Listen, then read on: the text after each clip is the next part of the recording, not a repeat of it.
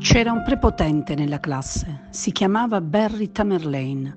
Non aveva l'aria da prepotente, non era di quelli sempre tutti sporchi, non aveva una faccia brutta e neppure lo sguardo da far paura.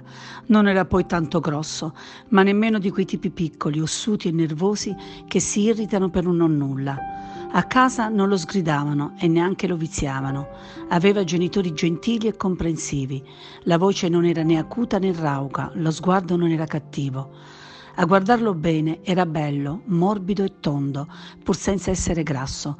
Portava gli occhiali e, sulla faccia soffice e rosa, luccicava l'argento dell'apparecchio dei denti. Spesso faceva un'aria triste e innocente, che a certi grandi piaceva e che gli tornava comoda quando doveva togliersi dai guai.